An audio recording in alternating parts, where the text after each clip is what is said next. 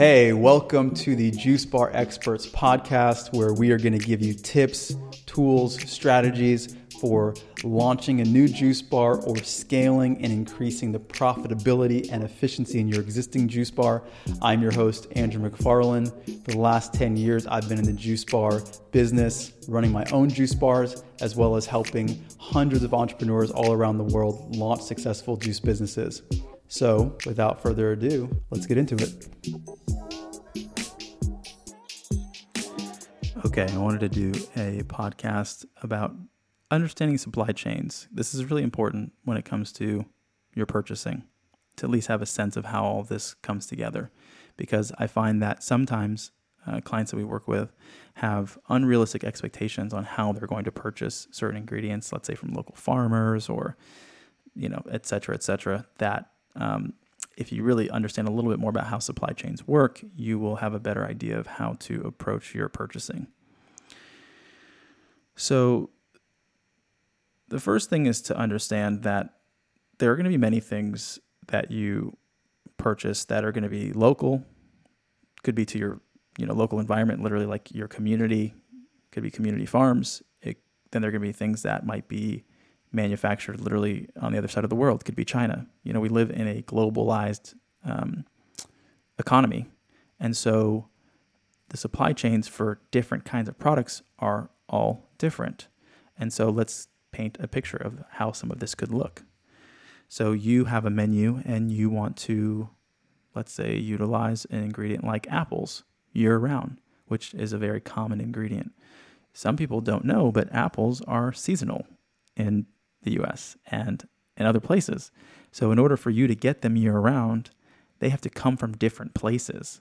And so, the supply chain in some times of year might look like apples being grown in South America that are then shipped to the United States.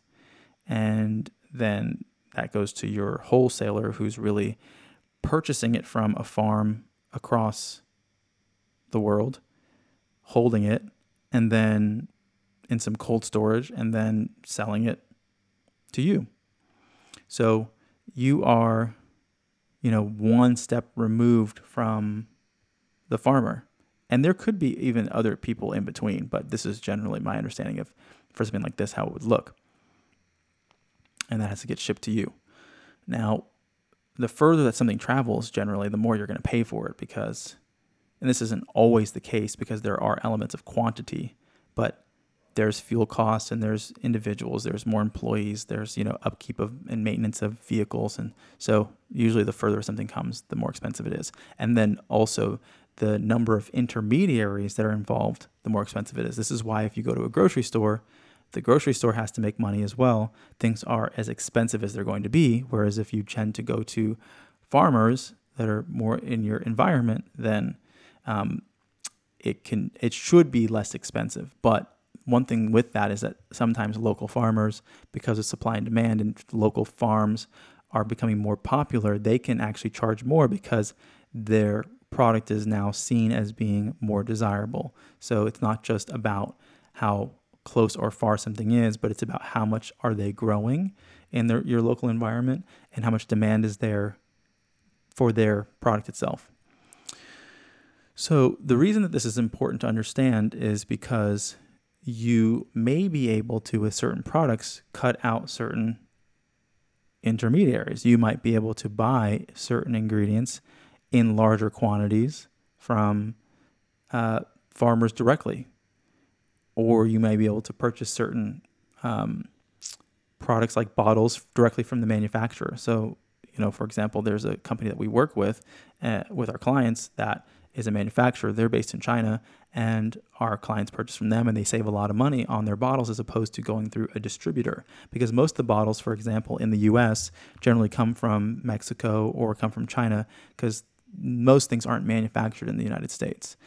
Because uh, the cost of manufacturing is quite high, and cost of manufacturing other places is cheaper, which is why it's actually cheaper to have it made in China and then shipped to the U.S.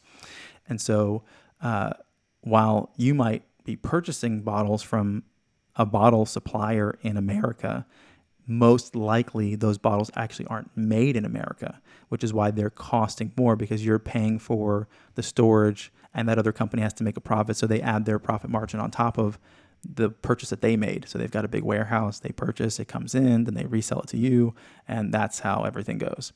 And so this is one way and reason that it's helpful to understand supply chains because you can potentially on certain products or ingredients, if you can purchase in large enough quantities, you can cut out certain intermediaries and save yourself some money.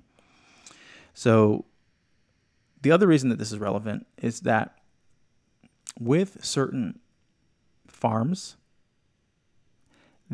let's say for local farms, for example, they may only grow a small amount of ingredients that you need, but they also have their requirements on how they're going to be able to supply those ingredients to you. So let's say, for example, you have a farmer and they just grow citrus, and that's one of many, many ingredients that you need. But they require that if they're going to make a delivery to you that they can only do it you know two three days a week or that you have to purchase you know $300 worth of citrus but you're like i don't really need that much citrus.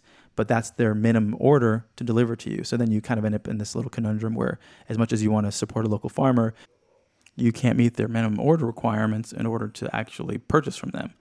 And so there are many elements that it come that comes to um, into the process of actually making your orders, which is why it's really understand important to understand how your vendors are, are working. From a cost standpoint, from um, you know just a process standpoint for you, and then that will assist you in really understanding how to navigate this entire situation. Because in some circumstances, you might find it really works to purchase from a local farmer. And then in some circumstances, you might say, you know what, I have to work with this distributor because this distributor is an intermediary. They're aggregating all of the products that I need. And then there's other situations where you might be able to go directly to someone else, you know, a farm across the world. That's not usually common for a juice bar business, but it's something that may come up with certain things, like I told you, with certain manufacturers that are making certain um, packaging products, bottles, you know, could be other things, you know, could be stickers, labels, who knows. Um, it's just going to depend on your situation. So I hope that helps giving you a better idea of supply chains and why it's important to know how they work and um, seeing how you can engage with your purchasing. And as I always mention, if this isn't your first podcast, if you guys need support with your business and any other aspects of growing your business or starting your business, reach out to me at andrew at startajuicebar.com. Would be happy to help. Until next time, hope you're happy, hope you're healthy. Talk to you soon.